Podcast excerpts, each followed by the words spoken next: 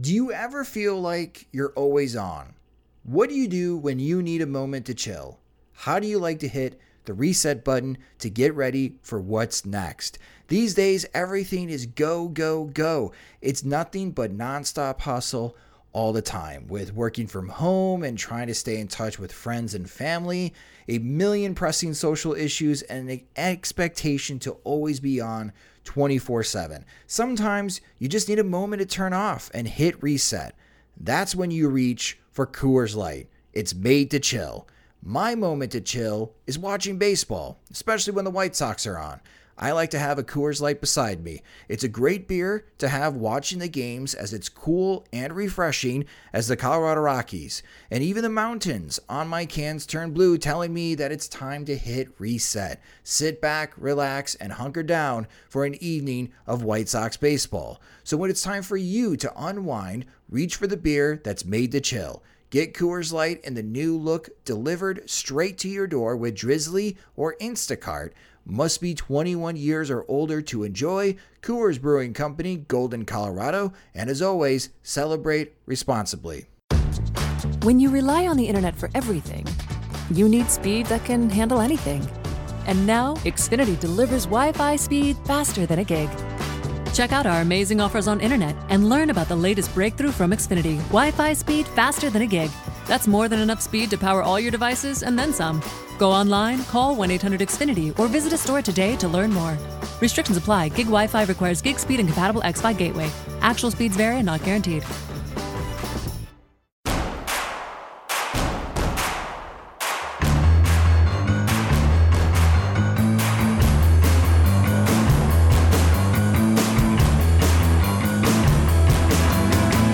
Your favorite source for Chicago White Sox talk, delivering news, interviews, analysis, and more.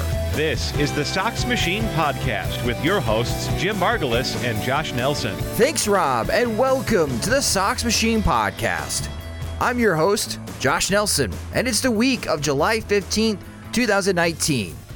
On this episode, we will recap the awful series in Oakland for the Chicago White Sox, which they were swept by the Red Hot A's and outscored 21 to 5. The offense couldn't come up with the key hits during the series, and what an awful way to lose on Sunday's game as Jose Rondon made a bad throw that seemed to roll on forever, allowing the winning run to score all the way from first base, and now the White Sox are 42 and 47 on the season. But there was some good that happened over the weekend, which we'll touch on, plus a preview of the four game series in Kansas City. We'll quickly play buy, sell, or hold as the trade deadline is just a couple of weeks away. Talk about Luis Robert and the White Sox prospects in the minor league report, but we have a special guest as well. Author Paul Goldberger will be joining us to discuss ballparks in America and how things have been shifting over the years from the ballparks going from an urban setting to the suburbs, and it now appears that it's coming back to urban areas as well. As he'll sit down with Jim to talk about uh, specifically about Comiskey Park and even the new setting as well with Guaranteed Rate Field. But first, the White Sox are making a pending roster move, which should be announced sometime on Monday. And I got firsthand account of it as I raced through O'Hare.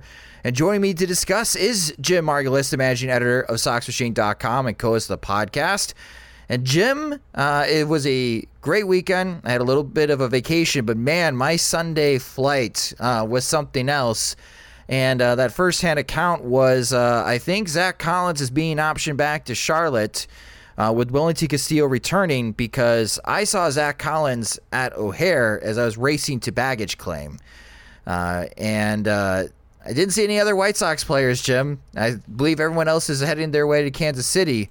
Uh, so we'll see if that ends up being the case. And we discussed about the possibility of Collins not being with the White Sox much longer on Sox Machine Live on Wednesday with the calling up of AJ Reed. If this is true and Collins is being sent back to AAA, how would you evaluate the first sighting of Collins in the majors?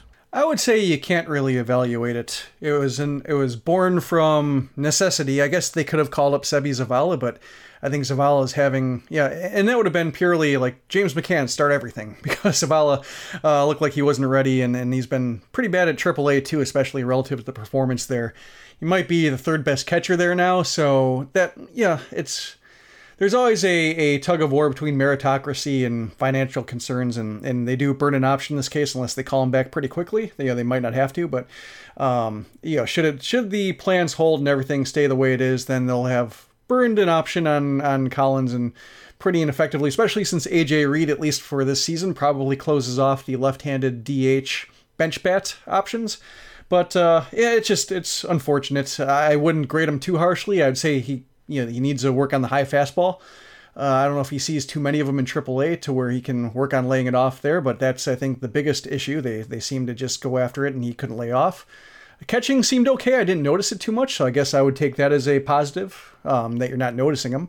But uh, otherwise, it just uh, happened to me a rather uneventful, you know, three weeks month.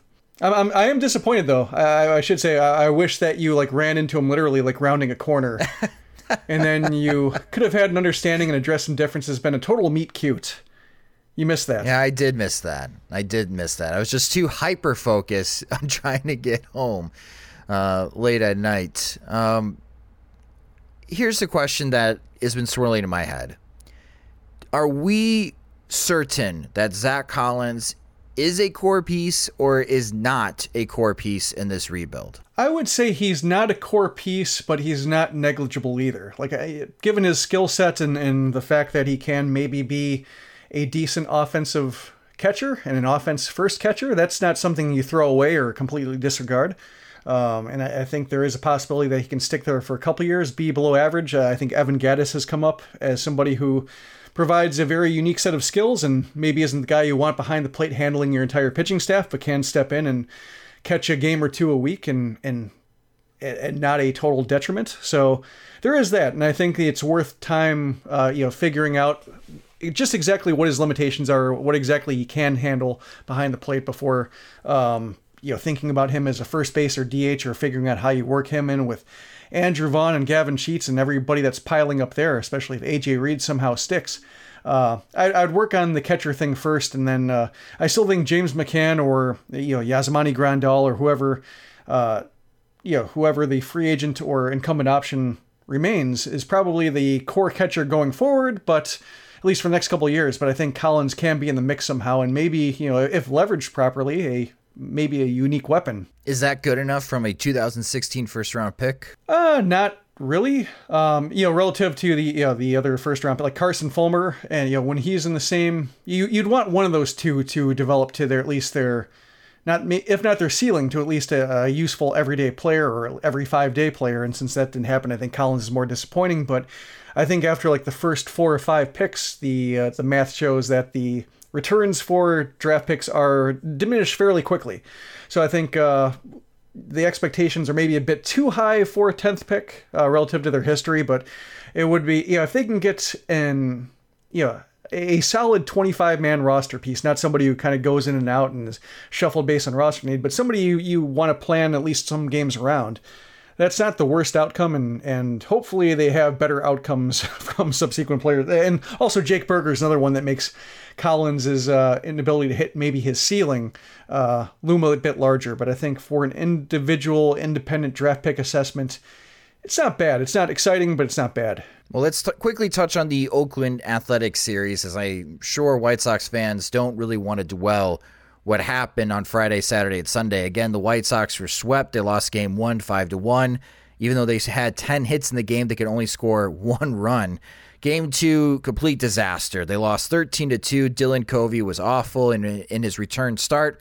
And on game three, uh, Eloy Jimenez hit the go ahead home run, and it looked like the White Sox were going to win a squeaker 2 to 1. Uh, but the bullpen with Evan Marshall, he gave up a home run, and Jose Rondon made a terrible throw to second base that rolled on forever in foul territory, allowing Chad Pinder to score all the way from first base to score. But Reynaldo Lopez was good in this series, and on Sunday he threw 93 pitches, 58 fastballs, 13 sliders to 8 curveballs, and 14 changes. He induced 19 swinging strikes. His fastball averaged 96.7 miles per hour on Baseball Savant, with the fastest being 98.8 miles per hour. He struck out seven while walking just two, and he gave up just, just the one run, which was unearned over three hits in six innings. So a good start for Lopez. And watching on the plane, it appeared that Lopez had better fastball command in this start. And this is something we've been talking about all season long. That's the key for Lopez. If he can't command his fastball, it's going to be a terrible outing. But I was a bit surprised that Renteria didn't send him out for the seventh inning. But I like the idea, Jim, of limiting Lopez to just six innings at the moment to focus on just being more consistent in his outings in the second half. No, I like the idea too, uh, especially as pitchers go on, especially a game like that when you have somebody who's having, well, not unprecedented success, but uh, a turnaround from previous starts. You don't want to milk that until he runs out of gas, the lineup figures him out for a third or fourth time, and uh, all of a sudden all the gains are more moral victories. And oh, remember we did the first six innings before it all fell apart. I think it's good to uh, you know keep him to six good innings, 90 pitches, and not not not stress test him until he collapses. And you know there's still a lot of season left, and you know being the first uh, start of the second half and having a few extra days off to recharge, it was peak Lopez in terms of his arsenal. You know, ideally you'd like to see more a more effective slider and, and used more frequently and doesn't need to get as much out of his fastball. But right now, I think the Lopez template calls for a lot of fastballs located up in the zone or maybe even above the zone. And he had that uh, you know confidence. He was pumping the fastball. He had uh, as you mentioned, the, the the velocity you'd like to see, and you know he had some moments where he's able to uh, punch his way out of it with the fastball, uh, show some emotion on the mound, and that's kind of what we saw in September, and why I thought that he would be uh, he would spend the season solidifying his case and not having to rebuild. But uh, it is a thin line he walks. Uh, that's my concern. Is that with this profile, we've seen him succeed with it. We've also seen it uh, completely blow up in his face. And it would be nice if he had an, a plan B if plan A doesn't work. I think maybe that's what I'll be watching for the next two two and a half months is seeing if you know he doesn't have that elite fastball command and velocity. Does he have another way to get guys out? any other takeaways from this awful series as the White Sox are now 42 and 47 on the season? Well, uh, I guess I'll keep it positive since the numbers speak for itself. And you know, running Dylan, Dylan Covey out there, just the White Sox refuse to think it's a bad idea the way they're doing it. And they just keep making the same mistake over and over again. You know, I could fixate on that, but I think if you're looking for positive developments, I would say that Eloy Jimenez having better at bats, drawing walks. He's not chasing stuff out of the zone. He's over 20 walks now, and doesn't sound like a lot, but considering how much he was swinging and how out of balance that uh, walk to strikeout ratio was, uh, seeing these walks, you know, more frequent, not chasing things out of the zone, making him throw strikes. Uh, that's been a pleasant development, and uh, he did homer in the last game. Homer into the pole field, lifted the ball to the left side waited back in a changeup, uh, got under it, and sent it out to the left. That's the other thing you want to see. Now that he's not swinging at strikes or swinging at pitches out of the zone, he has to work on lifting the pitches that he does see in the zone and uh, you know getting more on them. And that's I think what you want to see over the next series or two is just more pitches being elevated, preferably to the pole field. But if he's being pitched away and takes it that way, that's fine too. Is this a sign of things to come in the second half for the White Sox? Yeah, I mean, I think we can officially put 500 out of reach. Yeah, I think they might flirt with like three, two below, but I think given the lopsided nature of their pitching staff, and even if Lopez is improving, that helps one problem, but they still have at least one, one and a half pitching spots still to settle. Dylan Cease, I'm trying not to expect too much from. Uh, and I think that's going to make it tough, especially when the bullpen, you know, Evan Marshall seems to have been figured out a little bit uh, Kelvin Herrera. I think Rick Renteria is trying to give him a confidence boost, but I think that's going to be really hard to come by. Alex Colome, they've already asked too much from him already, and you know, if they trade him, then that's another thing. So I think the the bullpen is wobbling right now and could collapse. So I think the 500 is going to be really tough. They're going to need everything from their defense and bullpen, and as we saw with the you know, some of the infield play, I think the infield defense and, and defense in the left field is going to be problematic, or at least I would say inconsistent. They're going to have slumps and, and not going to be ironclad. So it, it's going to be tough the rest of the way, but I'm hoping for just a lot more high scoring games, a lot more excitement, and you know guys like Jimenez and Moncada, and hopefully when Anderson comes back, he finds what he had. And I think that'll be entertaining enough to at least make the problems a lot easier to address going into the offseason. We are going to play buy, sell, or hold next, but a quick word from our sponsor. Are you tired of credit card bills with high interest rates, ready to pay off your credit card balances and start saving money? Well, get a credit card consolidation loan from Lightstream with rates as low as 5.95% APR with AutoPay. Lower than the average credit card interest. Right now, the market is 19% APR. You can get a loan for 5,000 to $100,000 with no fees. And there's no application fees, no origination fees, no transaction fees, no prepayment penalties. And the rate is fixed. So you know it will never go up over the life of the loan. Plus, you can even get your money in your bank account as soon as the day you apply. This is a great deal for those that have good credit, but right now you have a lot of credit card debt and you just want to kind of get that under control. You can get a credit card consolidation loan from Lightstream with again the rates as low as 5.95% APR with autopay. And for our listeners, if you apply now, you get a special interest rate discount. And the only way to get this discount is go to lightstream.com slash socks. That is L I G H T S T R E A M dot com slash socks. Subject to credit approval, rate includes a 0.5 percent auto pay discount. Terms and conditions apply and offers are subject to change without notice. Visit lightstream.com slash socks for more information. I went on the Joe Ostrowski show on 670 The Score Thursday night to play buy, sell, or hold with Joe. And this is what our good friend Joe thought the White Sox should do prior to the trade deadline. With Josh Nelson on 670 The Score, my name is Joe Ostrowski. So last night, Josh came out of the box. I wanted to talk some White Sox about what they're going to do with this upcoming deadline. And I think it's pretty clear cut what they should do. But I know you disagree. You've been talking about it for weeks on your podcast, the Sox Machine podcast. Buy, sell, or hold. What should the White Sox do? I think they should definitely sell. This is going to be a seller's market your only trade deadline of the year. Mm-hmm. And, and if this works out, this will be the last time that you get to accumulate as many prospects as possible at a deadline. They're not close to the division, they're not close to a wild card. I sell. And I totally get your point. I, I, I pick hold. at this moment, this week, I say hold. Now, we'll see what happens during this 10 game stretch. If they collapse and fall on their face. Next week, I'll change my answer, Joe, and I'll totally be with you and be like, sell, sell, sell. You got to move Alex Colomé. But right now, I say hold because you do have an extra year with Alex Colomé. And the White Sox are still going to need someone to help out with high leverage situations, especially if you think that the White Sox could be a team that could be a dark horse contender in 2020. But the only way I would move Alex Colomé is for a profit. And what I mean by that is if I was Rick Hahn, I want a top 100 prospect.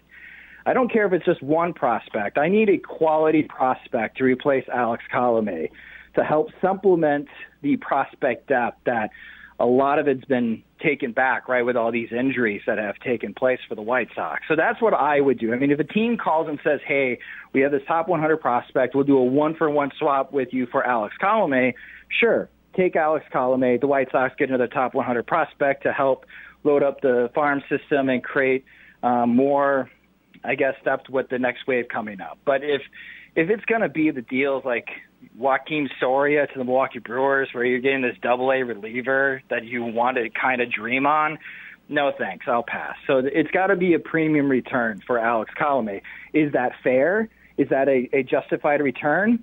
No, but I know that. I, I think the White Sox should try to profit from well, moving Alex Colomé. May, maybe it is a fair return because you get a year and a half of control. Now, now where I sit on Colomé, I do disagree with you because he's going to be age, he's going to be 31 next year, and if you're expecting him to repeat an ERA of two, I think that's a big ask. His totally BABIP, sustainable, Joe. It his is BABIP, totally sustainable. You, see, you, you, you want to shut me down. You don't want me to get to the real deal. A BABIP of 124, a 467 xFIP. Josh, this, this is all the signs of a major correction coming. That BABIP is totally sustainable. so, so you know it. you know not. it. You... I know it is, and he's only had three strikeouts in the last couple of weeks, so he's allowing a lot of contact. I mean, yes, when you bring up those numbers, logically, you are right, Joe. The White Sox should take this opportunity and move Alex Colomé uh, because he may not pitch any better this season. Me, I, I kind of want to see how this plays out and see if this continues on. And if it does, keep him around because, as we know in free agency, relievers can be pretty expensive. I mean, the White Sox gave Kelvin Herrera a three-year, $21 million deal, and that deal's not looking so hot. So uh, right now, I, I'm I, like I said, I'm in a hold state. But let's see how what happens in this road trip to Oakland, Kansas City, and Tampa. And if the White Sox are five, seven games below 500, then I'm with you, Joe. Sell and move Colome. Again, that clip is from Joe Ostrowski's show on 670 The Score, which you can listen to on nights when the Cubs are not playing. You can also listen to episodes on 670thescore.com slash podcasts. I was still in a holding pattern on Thursday night, but Jim, after this weekend and seeing Andrew Cashner and Homer Bailey get traded over the weekend, I'm feeling a change in my previous thinking, and I am transitioning to thinking the White Sox should be sellers prior to the trade deadline. Where do you stand at the moment? I'm still at a pragmatic hold to where I think uh, they can't really add unless it's for pitchers who can help two plus years from now. And they don't really have a whole lot to sell outside of Alex Colome. And I do worry about Rick Renteria's health if they do get rid of Colome. Um, and, and I and you know worry about a bit about the bullpen construction too. I mean, uh, if they're trying to contend in 2020, where those outs are going to come from. Some guys pop up here, and then there are some random successes, and, and maybe they get some guys back like Zach Burdi and Ian Hamilton. But uh, I, you know, given that uh, Colome is going through some peripheral weirdness right now and, and might not get the price back they think, uh, I'm thinking they just hold by default. I, again, I'm transitioning to seller. I think if the Royals can trade Homer Bailey, Rick Hahn can move Ivan Nova. Hmm.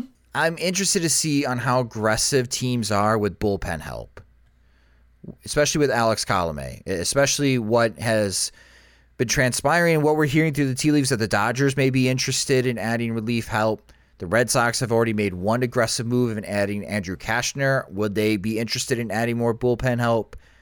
So we'll see. I mean, if, if teams are going to start ramping up being more aggressive, and try to obtain bullpen pieces. I think that would give the White Sox an opportunity to flip Alex Colome.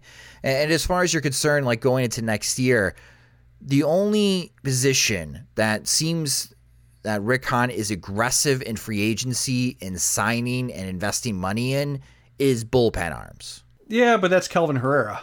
Well, uh, David Robertson. yeah, I mean, just like it, it's not a great. Uh um, yeah, Herrera being the most recent example, just uh, and and being the White Sox biggest free agent acquisition, just makes me a little bit gun shy about that, um, given how poorly he's panned. But you know, on the other hand, Joakim Soria was in a Herrera-like position to where uh, he looked like his best days were behind him, and injuries had popped up, and uh, just weren't feeling great about getting the most from him. And he was able to find a different gear and get hitters out that way. And the White Sox, you know, had a pretty nice. Uh, little experience with him. So I'm not completely writing it off. Just more, um, yeah. I wouldn't. Con- I guess I wouldn't keep Colome specifically for that purpose. I just wonder about the return and mm. whether the return, you know, if you get like a Blake Rutherford. Uh, and you know, although Rutherford's been improving, but like a back half of the top 100 prospect list, a, a single shot guy, um, you know, whether that adds more than say like Colome does to a more comprehensive 2020 bullpen picture okay. when they're trying to compete. I am going to disagree I think mm-hmm. that it would be worthwhile for the White Sox to add more prospect depth at the moment, especially when the depth has been really I'm not going to say gutted, but it's been it's been impacted obviously with a, lot of injuries. If there's an opportunity that the White Sox can get a back end of the top 100 starting pitching prospect in exchange for Alex Colome, I think that would be worthwhile, especially if a pitching prospect is in in Double A baseball right now. That, that yeah, I can see that. and if he's already had Tommy John surgery once. yeah, good point. Good point. But asking our fans on Twitter, 515 votes, 54% say sell. 41% say hold. Only 5% are still on the buy train. But I think the contenders are going to be too aggressive in trying to obtain starting pitching this off uh, this trade season and that may make the White Sox hesitant in trying to add a starting pitcher that's controllable. Someone like Marcus Stroman, right? Uh, I think other teams are going to be a little bit more aggressive in their pitches uh, to try to trade uh, obtain Marcus Stroman in the trade market, and it would be a price that the White Sox do not currently want to pay at the moment. That's my feeling. We'll see what actually happens. And one of those buy votes was somebody feeling bad for the buy column. well, uh, great. so so our sample is poisoned. Yeah, the sample was poisoned, uh, but still overwhelmingly uh, 54% sell. So week one, it was hold. Week two, it was sell. Weeks three and four, it was hold. And now the fans are back to sell mode. We'll see where they are next Monday as we continue to play buy, sell, or hold, entering the one week away from the trade dead trade deadline. And I expect the activity around Major League Baseball to really pick up. And hopefully, we do have some news to discuss as it impacts the Chicago White Sox, not just for 2019, but also looking ahead to 2020 if some of those cost controllable starters are moved within the league or changing leagues. But next, let's preview the series in Kansas City, as depending on how it goes, again, it could change people's minds again when we play buy, sell, or hold next Monday. But first, a quick word from our sponsor. SeatGeek, as baseball season is already into the second half, and there's no better place to get your tickets on SeatGeek. As SeatGeek pulls millions of tickets into one place, so you can easily find the seats you want for a price you're willing to pay. And there's nothing quite like being there in person, and SeatGeek will get you closer to the action for a great value. I use SeatGeek all the time to buy White Sox tickets. When I was in Portland, I got a chance to check out a Portland Timbers game, and I bought eight tickets on SeatGeek. It was a real easy way to get into the Portland Timber Stadium, and it was uh, pretty fun actually to be part of that atmosphere. And if you're looking for tickets later in this second half for White Sox games, there's no better resource than SeatGeek. But if you're going to be traveling on the road to follow the Chicago White Sox, SeatGeek had a stadium survey as they asked baseball fans from all 30 teams across the country which stadiums have the best experience from the food to the traffic they ranked it all and you can check them out at SeatGeek.com slash stadium guides to see what fans have to say about visiting stadiums so again if you're going to be following the white sox sometime for a road trip go to SeatGeek.com slash stadium guides to get all the details about opponent stadiums. But whether you uh, are seeing teams that are ranked high on the list or low on the list as far as the stadium guides. Make sure to get out to a game this season with SeatGeek.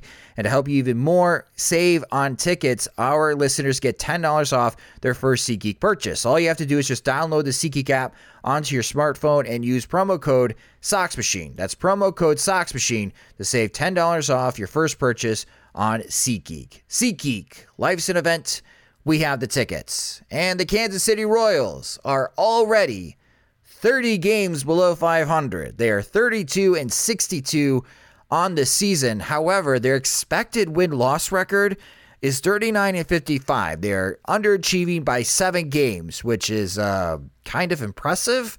Uh, they're 27 games back of the Minnesota Twins in the American League Central just winning percentage points ahead of the Detroit Tigers for last place in the AL Central. In their last 10 games, they are 3 and 7. Your pitching probables for this midweek series, Monday, Tuesday, and Wednesday are all 7:10 p.m. Central Time starts. It is Lucas Giolito on Monday against Jakob Junis. On Tuesday, Dylan Cease against Glenn Sparkman. Wednesday, Ivan Nova against Danny Duffy, and Thursday it is an afternoon affair with a game starting at 12:15 p.m. Central Time. It is Dylan Covey against Brad Keller. Dylan Cease makes his second career start. Jim, what are you hoping to see from him against the Royals? Still, you know, keeping my expectations a little bit lower. Five innings, um, and just a good five innings where he can maybe be in position for the win if the offense gives him support. He did that last time out, and uh, I guess going from the last start to this start, maybe a better first inning. That would be nice. Like uh, maybe not flirting with immediate disaster the way he did his first time out uh, would be uh, nice to see. And uh, there was a, a, article in the Athletic that James Fegan wrote talking about how Cease got a pick me up from uh, Giolito and uh, and you know a little bit from Don Cooper in the dugout, just you know talking about uh, how to regain his focus and mechanics and everything like that, and maybe uh, having that adrenaline boost and that fight or flight mechanism kick in the first start might give him some experience that uh, he'll have to better weather that kind of uh, you know mechanical inconsistency or just the lack of feel he has in the early going should that happen again. Anything else that you're keeping an eye on in this series? Well, you know the the Royals have been pretty bad. and uh, it's uh, in, in, bad in a way that I think is instructive for the White Sox. Like I saw when the White Sox picked up AJ Reed, that you know even though Reed doesn't really fit into the long term picture, and there's a little bit of a, a log jam with uh, you know, Andrew Vaughn and Gavin Sheets and Zach Collins for first base, DH, left handed at bats. Um, you know, they're at least aggressive in exploring what used to be a top, you know, in some cases, a top, you know, 15 prospect. And the Royals did not do that. The Royals haven't done that. Like they they kept Terrence Gore instead of Brian Goodwin, and Goodwin's having you know had a nice season for the Angels, and uh, they just let Gore go. Um, they have Lucas Duda on the roster. He's hitting like 150 something and they could have picked up AJ Reed and didn't. So I would like to see Reed have a couple nice at bats and make like the Rany uh, Jazayerlis of the or Royals blogging world, giving them a bit of a headache. Just uh, even if Reed uh, you know, only has moments against lesser teams like that, but also the Royals have like a really big home run imbalance between allowing them and hitting them. So I would like to see the White Sox rub that in their faces a little bit after finding extra base hits really hard to come by in Oakland. The one thing I'm catching or keeping an eye on for this series is can Dylan Covey bounce back? Because if Dylan Covey has another disastrous start, I'm not exactly sure what the White Sox are going to do moving forward in that fifth starting spot. Maybe they take your idea finally, Jim, on just using an opener and try to use three or four pitchers pitchers out of the bullpen to get through games on those days. It'll probably be Hector Santiago. Next? Yeah, just yeah. I'm not expecting the opener to happen, but I, am at this point. I'm I've kind of given up on it. But I think uh, you know should Covey have another like disastrous two innings, and Ross Detwiler come in and have you know really rough time himself and look like uh, Despaigne and and Santana and the other guys that tried this year, then seems like they'll just keep shoveling uh, really wet coal into that furnace. All right. Can't wait to discuss that in the upcoming weeks. I agree. I think that that probably be happening. We'll see how soon it does happen, but hopefully Dylan Covey can bounce back. I feel this is a series that the White Sox could win three out of four, maybe sweep the Royals because again, Kansas City hasn't been all that great, uh, but it's hard to be that confident on what happened in Oakland. Hopefully, the White Sox wake up because they are still got seven games left of this road trip after the four games in Kansas City does not get any easier as they fly to the East Coast to St. Petersburg, Florida to face the Tampa Bay Rays before they come home. We'll recap the series Thursday night on Sox Machine Live, but coming up next, we are joined by author Paul Goldberger, who wrote the book Ballpark Baseball in the American City, next on the Sox Machine podcast. So let me introduce Paul Goldberger. He's a contributing editor for Vanity Fair and previously an architecture critic for The New Yorker and The New York Times, and he's most recently the author of Ballpark Baseball in the American City. I reviewed it for Sox Machine, and it's a fantastic book no matter how you approach it. You can read it front to back like a proper piece of narrative history, or you can flip through it and look at the photos and captions like a coffee table book, and it'll be appreciated either way. That's Paul Goldberger, and that's why he's here to talk to us today. Paul, thanks for joining us on the Sox Machine podcast. Um, I really enjoyed Ballpark, and I was curious, uh, what's the origin story for this book? How did it come about? Well, you know, Jim, I've always loved ballparks. Um, and of course, architecture is my life. I've been writing about it my whole life. Um, I love baseball, and at some point, I decided it would it was high time I put the two of these things together, these two lines in my life, and and made them intersect.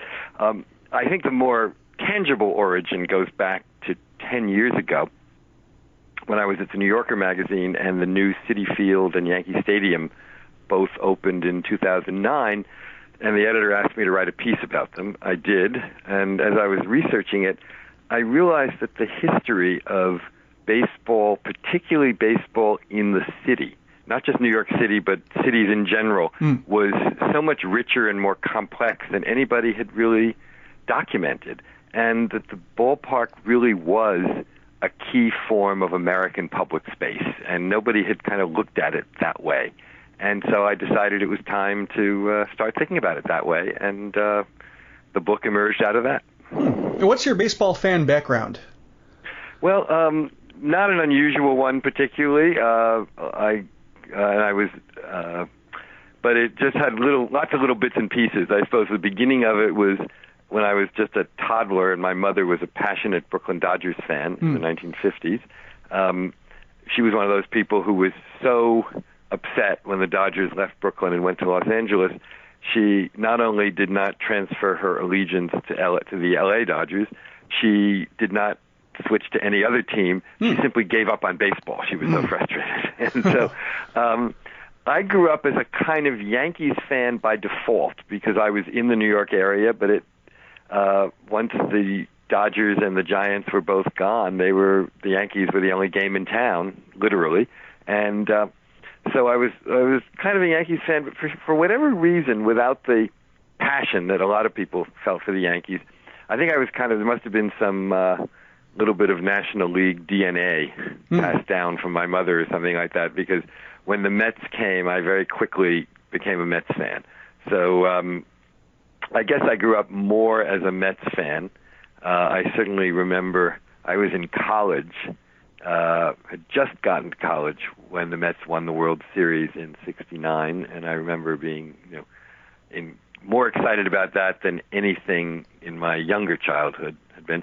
And then actually, uh, through high school, I, I covered baseball for my uh, not only my high school paper, but for the local weekly newspaper in the town I was I grew up in. And so it was always kind of in and out of my life. Um, uh, never as central to it as it has become in this time of writing this book, but it's uh, always been a, a kind of consistent theme in my life, I could say. Yeah, I was curious how much your professional life and your baseball fandom intersected before, like the Yankee Stadium and Citi Field. Uh, you know, Not like, not hugely, Okay. a little bit, a little bit. And in fact, when I was at the New York Times, um, which was the first big chunk of my career, um, I would always and and covering architecture and and urban planning and things like that. Um, when there was a new ballpark, I would always argue that, that this was an important thing that we needed to cover, and the editors would sometimes be a little bit puzzled, and sometimes they, the arts editor, where most architecture was, would send me over to the sports editor. Uh, the sports editor, of course, would be very excited because it would give him something a little different from the norm. So I remember writing pieces in the sports section on um, Progressive Field, which was then called Jacobs Field in Cleveland, and the ballpark in Arlington, which is now Globe Life, and uh, and of course Camden Yards, um, as well as Wrigley. Um, and uh, so, you know, I would look for chances to do pieces about baseball parks as often as I can. And over the years, I, you know, I didn't do a lot, but certainly did a chunk of them. And uh, then, um, uh, then came that New Yorker piece, and that was when I realized, you know, there's something much bigger in all of this that it would be fun to dig into and devote some time to, and so I did. So you came into this project then, like mostly fresh with uh, your assessments of ballparks and the history. You hadn't really applied much of a professional eye to it, I guess. Um, Yeah, I think that that, that's right. Uh, but it was also about making this connection between sort of American urban history and baseball. And I realized that uh, I think the, the key realization behind the book was this thought that you know early on baseball parks were deeply and closely connected into cities. They were parts of neighborhoods. They were integrated into what we call the urban fabric. And then uh, in the mid 20th century, they became big and suburban, mostly surrounded by acres of uh, parked cars. And then, beginning with Camden Yards, this huge and important transition back into the city. And that those three kind of phases, you could say, sort of pretty much mirror or parallel the way our whole culture looks at our treated its cities. So, in fact, the book is really about how we can we can look at American cities through baseball and make a history of, of American cities through baseball. But of course, the book also talks a lot about the game itself. It's not uh, it's it's still a baseball book, not just an architecture book. yeah. Oh, I'll get to uh, Camden Yards and and and the White Sox uh, involvement in that in a bit. But uh, do you have a number on how many ballparks you covered in the book, or like a rough estimate? Uh, you know, actually, I never did count them up because, of course, they vary from ballparks that are just mentioned or just get a couple of sentences to ballparks that get a whole chapter, uh, depending on how important I feel they are. Uh, I mean, the, the one thing I wanted the book to be is a, a true story, a narrative with a beginning, a middle, and an end, as opposed to a listing or an encyclopedia or a guidebook or anything like that. You know, there there actually is a pretty decent encyclopedia of North American ballparks Mm-hmm. uh, that was a good reference book. Um, there are several guides to various ballparks. I didn't want to duplicate that. I really wanted to write the story of how all these things connect and how baseball becomes a mirror into American cities, and in turn, American cities are kind of a mirror into baseball, and how baseball connects to so much else in our history and our culture and so many other ideas and issues. So um, I devoted myself primarily to the evolution of major league ballparks, which means there isn't much about minor league parks occasionally, but not too much, or Negro League parks, or uh, college and university ballparks, uh, ballparks out of the U.S., all of which are really interesting, but they're just a kind of another story. And I thought if I got into all of that, there was the risk that the book would really be just kind of an encyclopedia, a listing, and you know, a paragraph about this, a paragraph about that, and you wouldn't be able to really tell a story. And sometimes to tell a story well, you have to omit at least some parts of it so that there's a kind of a coherent plot to it, and that's kind of what I was doing. Yeah, that's what I enjoyed about the book is that uh, you know you. Uh, the reader, I, I think, puts trust in you, and that uh, what you're going to say when you find something interesting, you're going to relay what's interesting about that to the reader. So you might, you know, it might be a bit uneven in terms of stadium representation, but it's for a purpose. Precisely. That's And- exactly that's exactly the point. And so, you know, I was trying to say, you know, we know, for example, the Camden Yards is really important. We know why, um, you know, some of the the early ballparks from uh, the, the golden age, early in the 20th century, were important. Um, and so, you know, they get a lot of attention.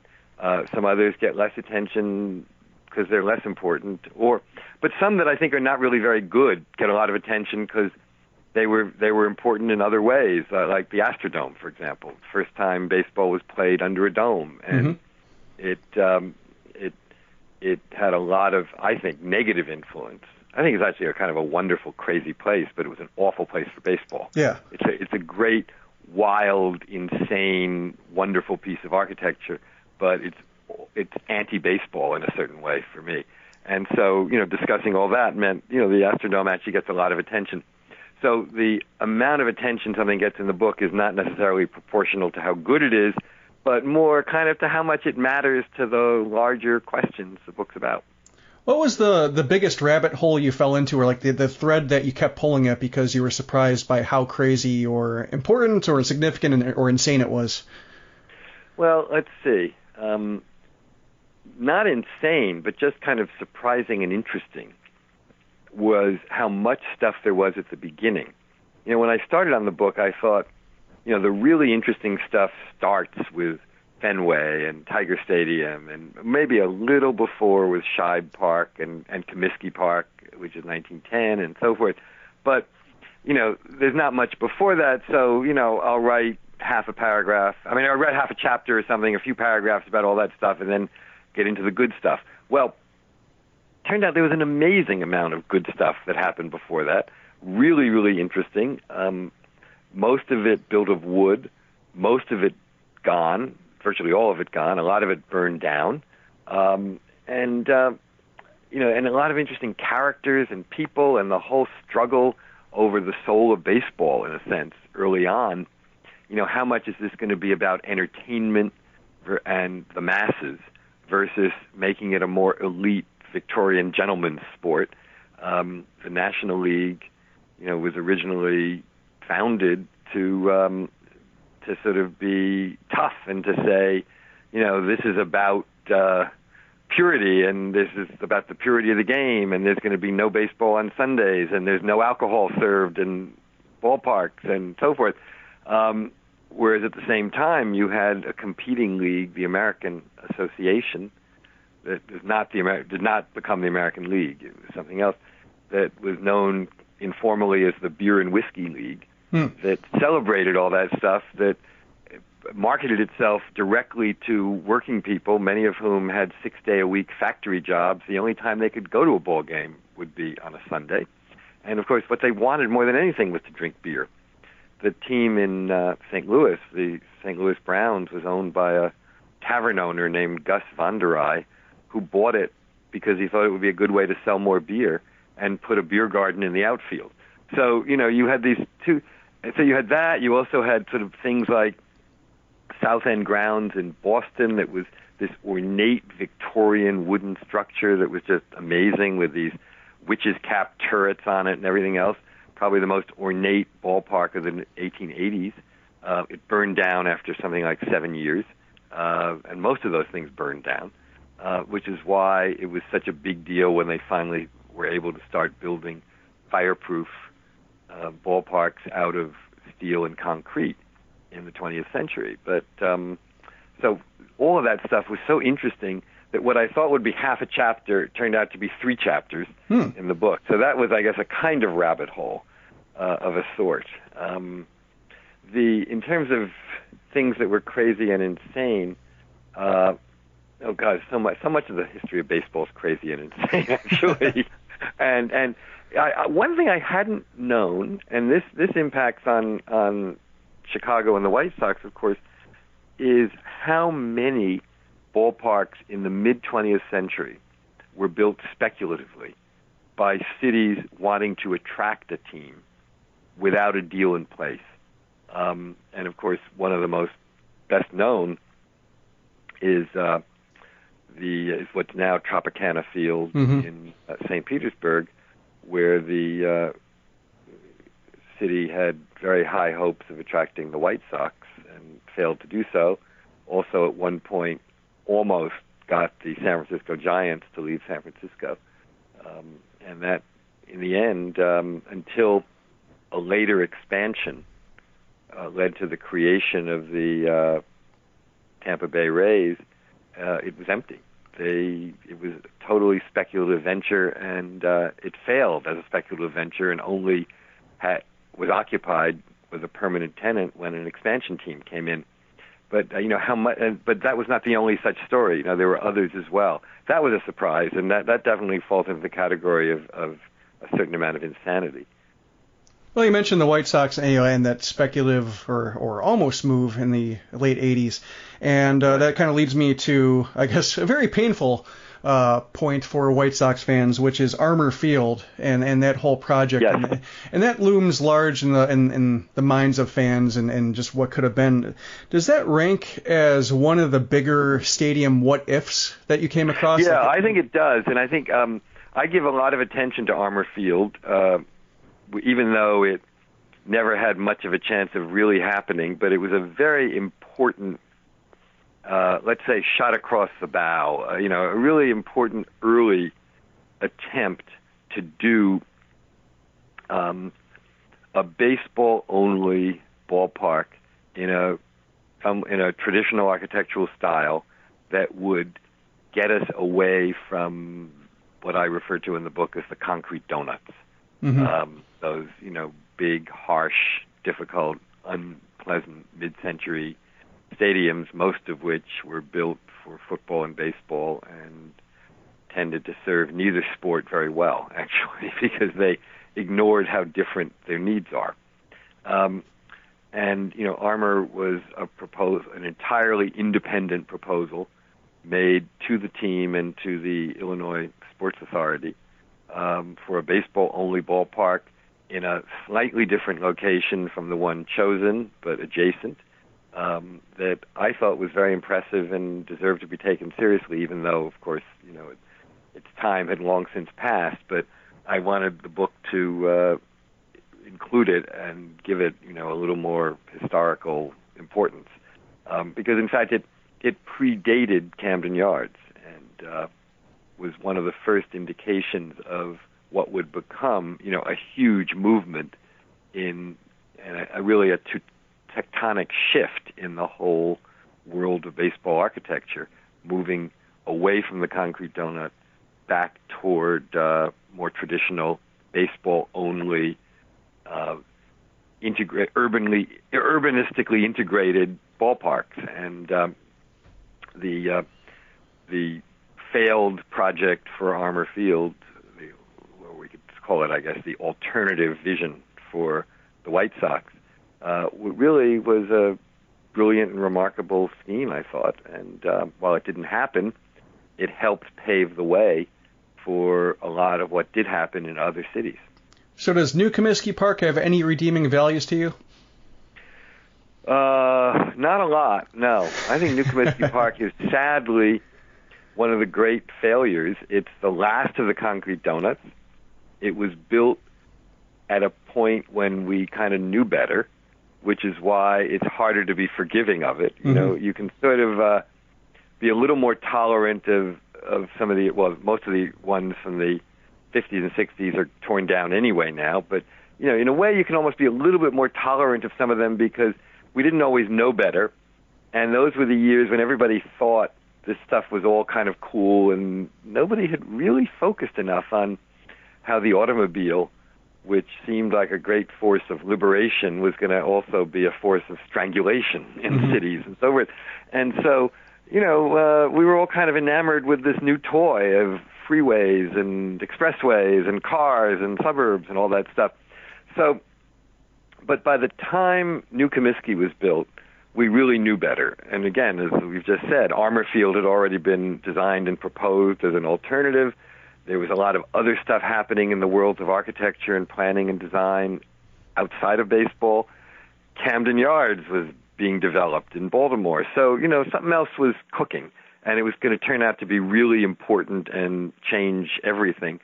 So, for New Comiskey to happen then was, in fact, uh, is even harder to justify. In the same way, by the way, that um, just a few years later, losing Tiger Stadium uh, is, in a weird way, harder to justify than losing Ebbets Field um, 40 years earlier. Not because Tiger Stadium is better than Ebbets Field, I don't think it was, but it's because you know we didn't know very much about the value of historic buildings in the late 1950s. We really didn't appreciate them. But by 2000, you couldn't say that. People knew better, and so harder to justify given when it when it happened. Um, but you know, it is what it is. And John Pastier, who's an architecture writer with a long-standing interest in baseball, who's done a lot of writing on a lot of different parks over the years, um, has observed that the front row of the upper deck in the new Comiskey Park is farther from the field than the back row of the upper deck in the old one. Yeah. And that itself, that almost tells you everything you need to know about what's wrong with with New Comiskey. It's just not an intimate place. It doesn't give you a sense of connection to the field or to what's going on. Um, you know, and it's I, I, I was at Old Comiskey Park uh, one of the last games of the last season, and uh, uh, it was wonderful. And I must say, we miss it. Yeah, uh, that's one thing that's kind of surprised me, and I think Old Comiskey is maybe a little bit elevated in the fans of, or in the minds of uh, White Sox fans, just because of the flaws in the new stadium. And I was surprised Yes. a little bit that you were a little bit uh, indifferent towards Old Comiskey. I guess maybe relative to the other parks of the era as being you called it an architectural anticlimax. And uh, I have a, Right. few, a few selling points I want to present to you, and you can either you know, agree or Mm-hmm. Sure. smack them down Sure. or whatever. Sure. One is that the uh, exterior archways, I think, uh, are very distinctive, and you can point. You know, if you look at old newsreel footage inside the stadium and you see those archways, you know where you're at, so it gives you a place. Yes, uh, true, true. So there's that. So uh, the other point uh, I think interior is that when the exploding scoreboard came in, that really uh, was framed well by the surrounding upper decks. Like it's a very very distinct backdrop that I think is uh, uh, they, they've tried to duplicate in the new stadium and haven't done. So Right. I would agree with both of those points. And uh, I think while I did not and do not consider uh, Comiskey quite at the level of, you know, the, the greatest of the and the most iconic of the ballparks of that period, I think it is good. And I think probably um, one of the few things I might want to tweak in the book if we have time one day for a new edition would be to be a little more generous to old Comiskey, actually. Um, I think I probably, you know, in the the few ballparks of the um, the beginning of the Golden Age, uh, which is to say just before Fenway and Tiger Stadium in 1912, um, I think for some reason I, I was particularly enamored by um, both Shibe Park in Philadelphia and um, Forbes Field in Pittsburgh. Mm-hmm. And I think that, if I recall, what really happened, I think, was I just kind of got distracted by those two and ended up giving Old Comiskey slightly less credit than it probably deserved. I think those three should probably be considered a trio of really important ballparks that preceded the the major monuments of the Golden Age just a few years later. I'm glad I stood up for it then, because yeah, as you mentioned, the upper deck. That's my last game I went to. There was in the upper deck, and I just remember so vividly how close it was compared to the new one. And yeah, yeah, missed. exactly. No, no, and that, and you know, the reality is intimacy is everything in baseball and in ballparks, and uh, that was one of the big parts of the problems with all of the concrete donuts is that you know the circle kind of pushed too many people much farther away than they needed to be uh, by that you know abstract shape of a circle, which is at odds with the shape of a diamond, or the shape of an outfield, and so forth. Um, so uh, you know you, you're just and and also the the obsession with not having uh, any columns so as to block not block views. You know, it's a you can understand and respect that intention, but it comes at a very very high price often because then you know you can't cantilever too far over because structurally that's too difficult. So you end up pulling the upper deck back, and then the up, the third deck, if there is a third deck, back further over that, and so everything gets pushed way back, and it pushes people away from the field, all so that you don't have uh, an extension with columns. Frankly, I'd rather see a couple of limited view seats, or you just organize things to leave a little aisle behind the column and nobody sits there, which reduces somewhat the amount of blockage. But anyway, Uh, to wrap up here, um, and you've been very generous with your time. When reading the book, uh, I went to after I read the book, I went to Oakland's Coliseum, and you know, obviously that's one that, that you panned, and rightfully so because it's not a Right. it's a facility, not a ballpark. But when I went there, you know, I, I went there with kind of a renewed sense of um, you know, what am I looking for? What am I enjoying? What don't I like? Uh, and it reminded me, your book reminded me of Don Norman's Design of Everyday Things and that after reading it, uh, you start looking at things differently and, and trying to figure out what how it could be better, how it how you feel about it versus just accepting it for what it is. And I'm curious, you know, as fans read your book and, and start giving this more thought, when they go into a ballpark either for the first time or for the next time, is there anything that you notice that you wish more fans or more you know media members or team employees would uh, notice about parks that you think are more important than is maybe given credit? Ah, that's a really interesting question, actually. Um, I what I what I what would always mean so much to me is the trans nature of the transition from city into ballpark, and how wonderful that can be. How wonderful it feels like you know in uh, I hate to mention this on a White Sox podcast, but you know, as you walk through Wrigleyville into Wrigley Field or into you know around the back bay of Boston into Fenway, and that sort of transition from the neighborhood into the ballpark, and the magic of seeing the field, and the the drama of seeing that incredible intense green for the first, which for me always feels like the first time, even if I've seen it a thousand times. Hmm. And and you know, I I think doing all we can to make enhance and heighten that experience, which for me is the best one of the best parts of it, besides the game itself, of course. Well, that's a that's a great note to end on. So, uh, Great.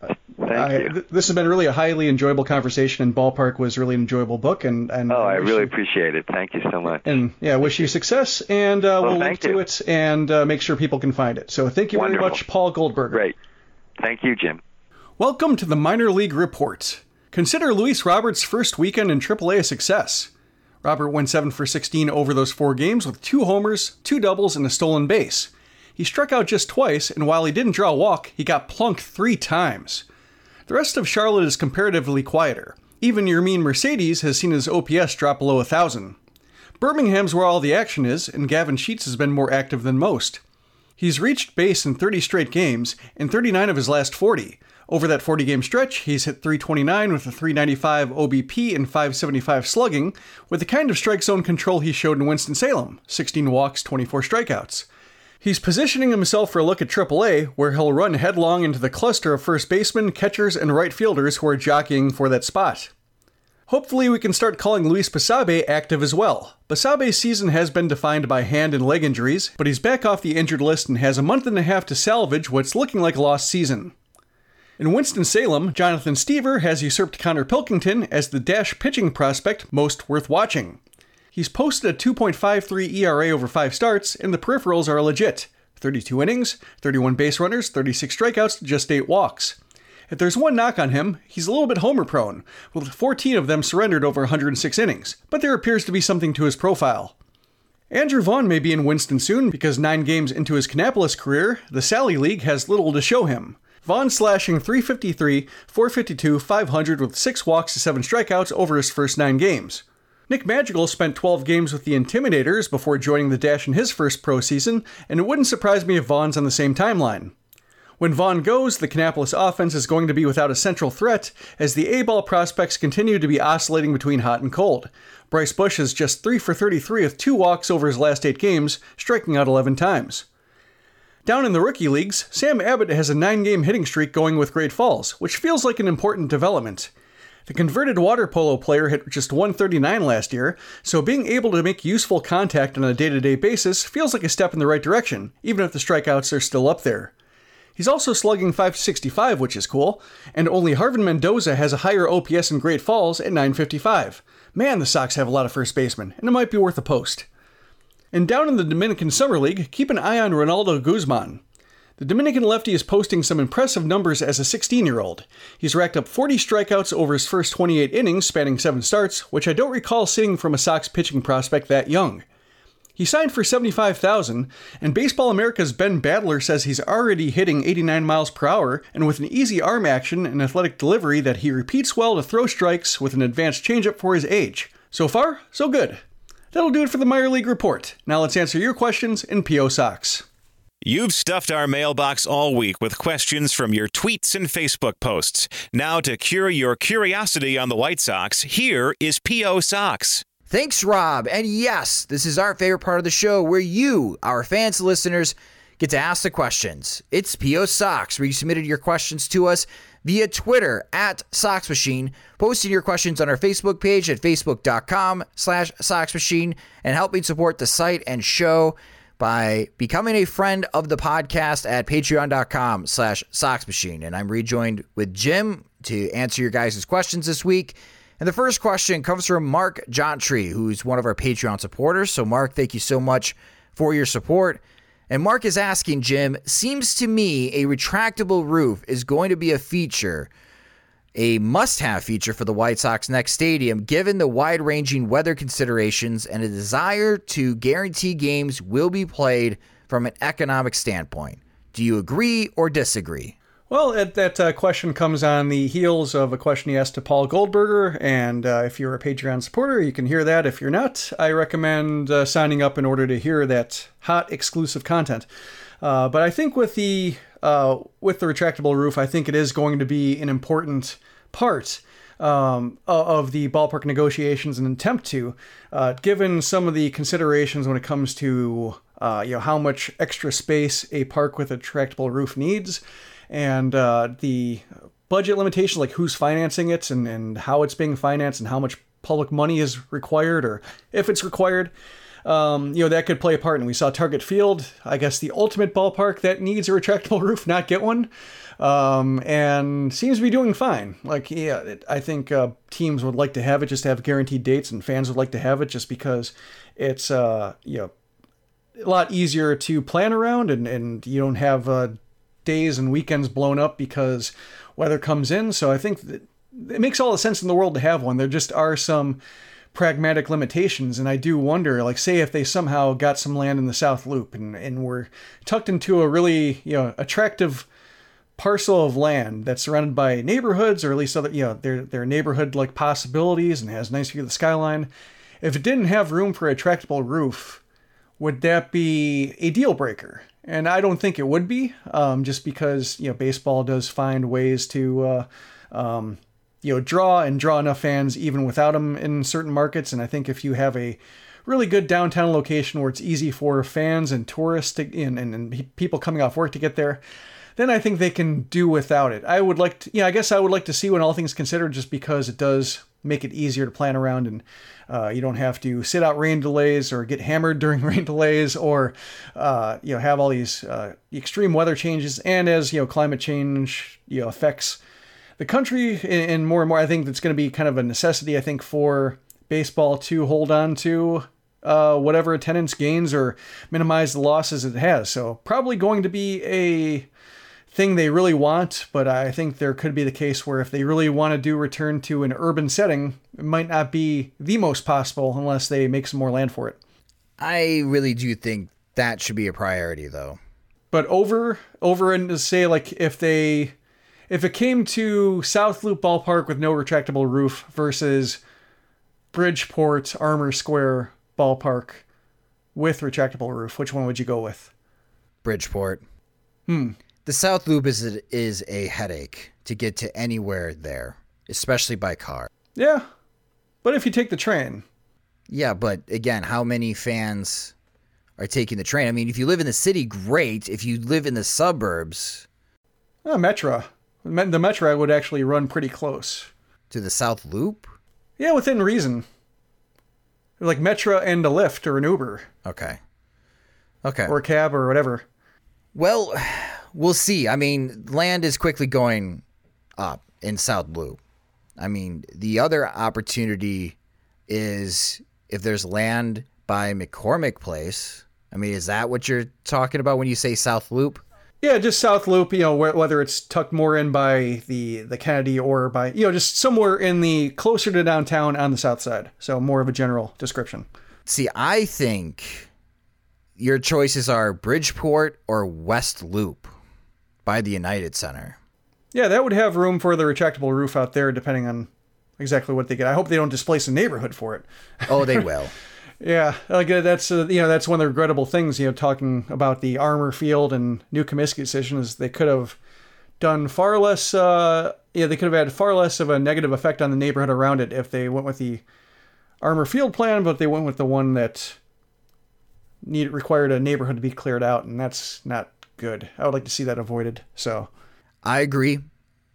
But I think right now, in 10 years, if we are trying to see into the future, I think the White Sox either build a new stadium across the street where they originally were, or they move closer to the United Center, the West Loop, as Chicago tries to do what Detroit has done and some other major urban areas on trying to cut out a part of the city to have their professional sports stadiums next to one another uh, instead of being right now. I'm not gonna say all over the place, but yeah, the United Center's in the West Loop.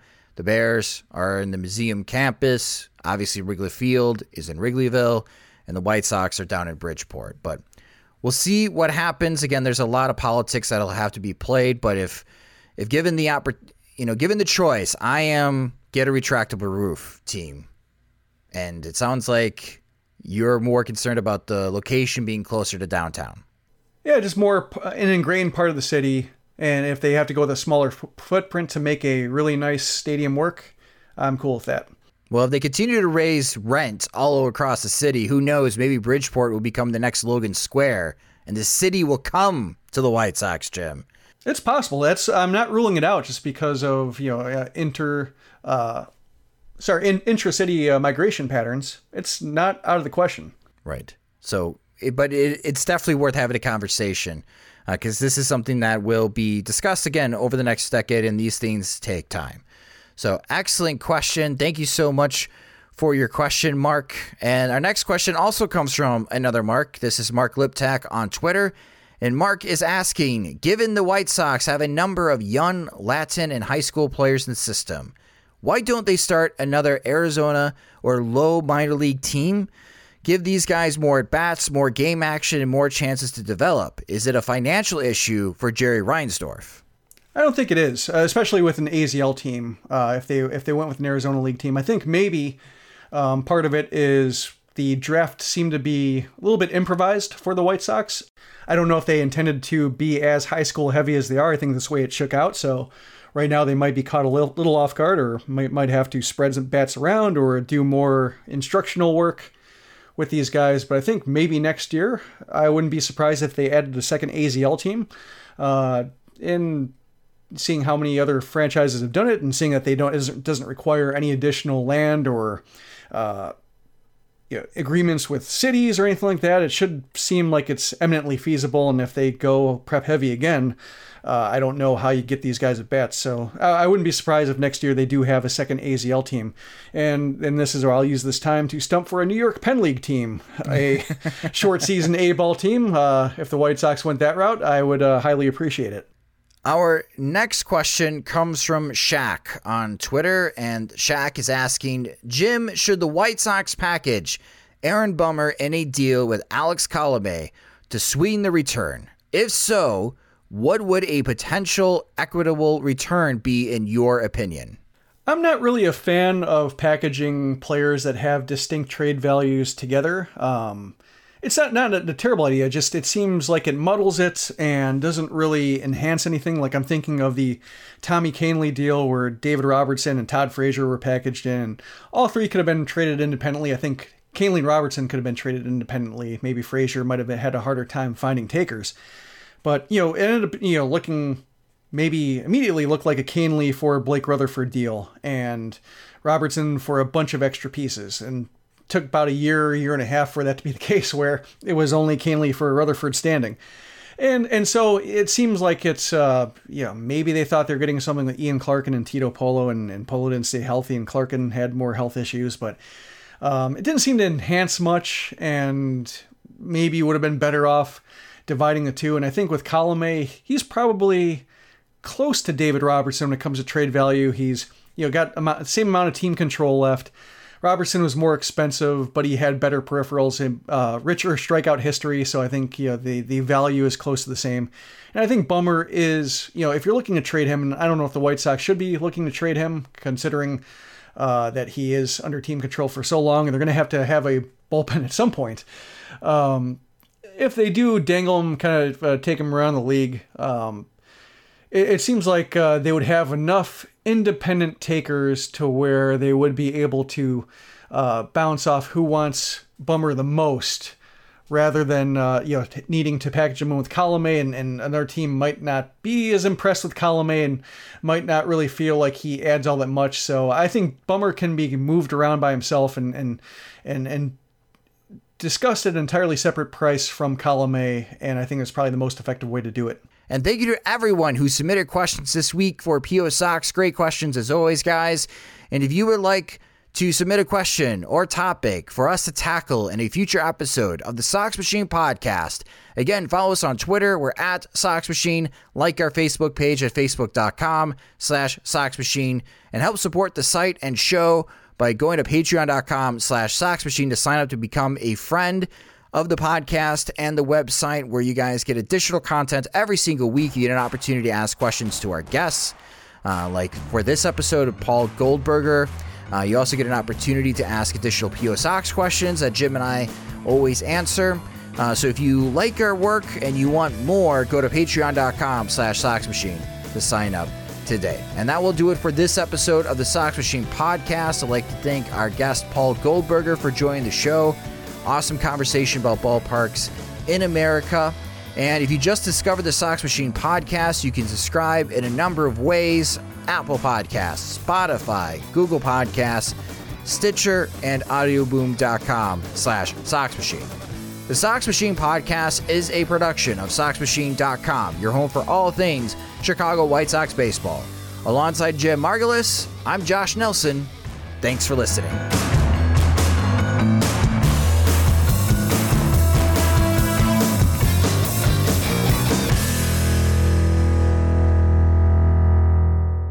Sugar Ray Leonard, Roberto Duran, Marvelous Marvin Hagler, and Thomas Hearns. Legends, whose four way rivalry defined one of the greatest eras in boxing history. Relive their decade of dominance in the new Showtime sports documentary, The Kings, a four part series premiering Sunday, June 6th, only on Showtime.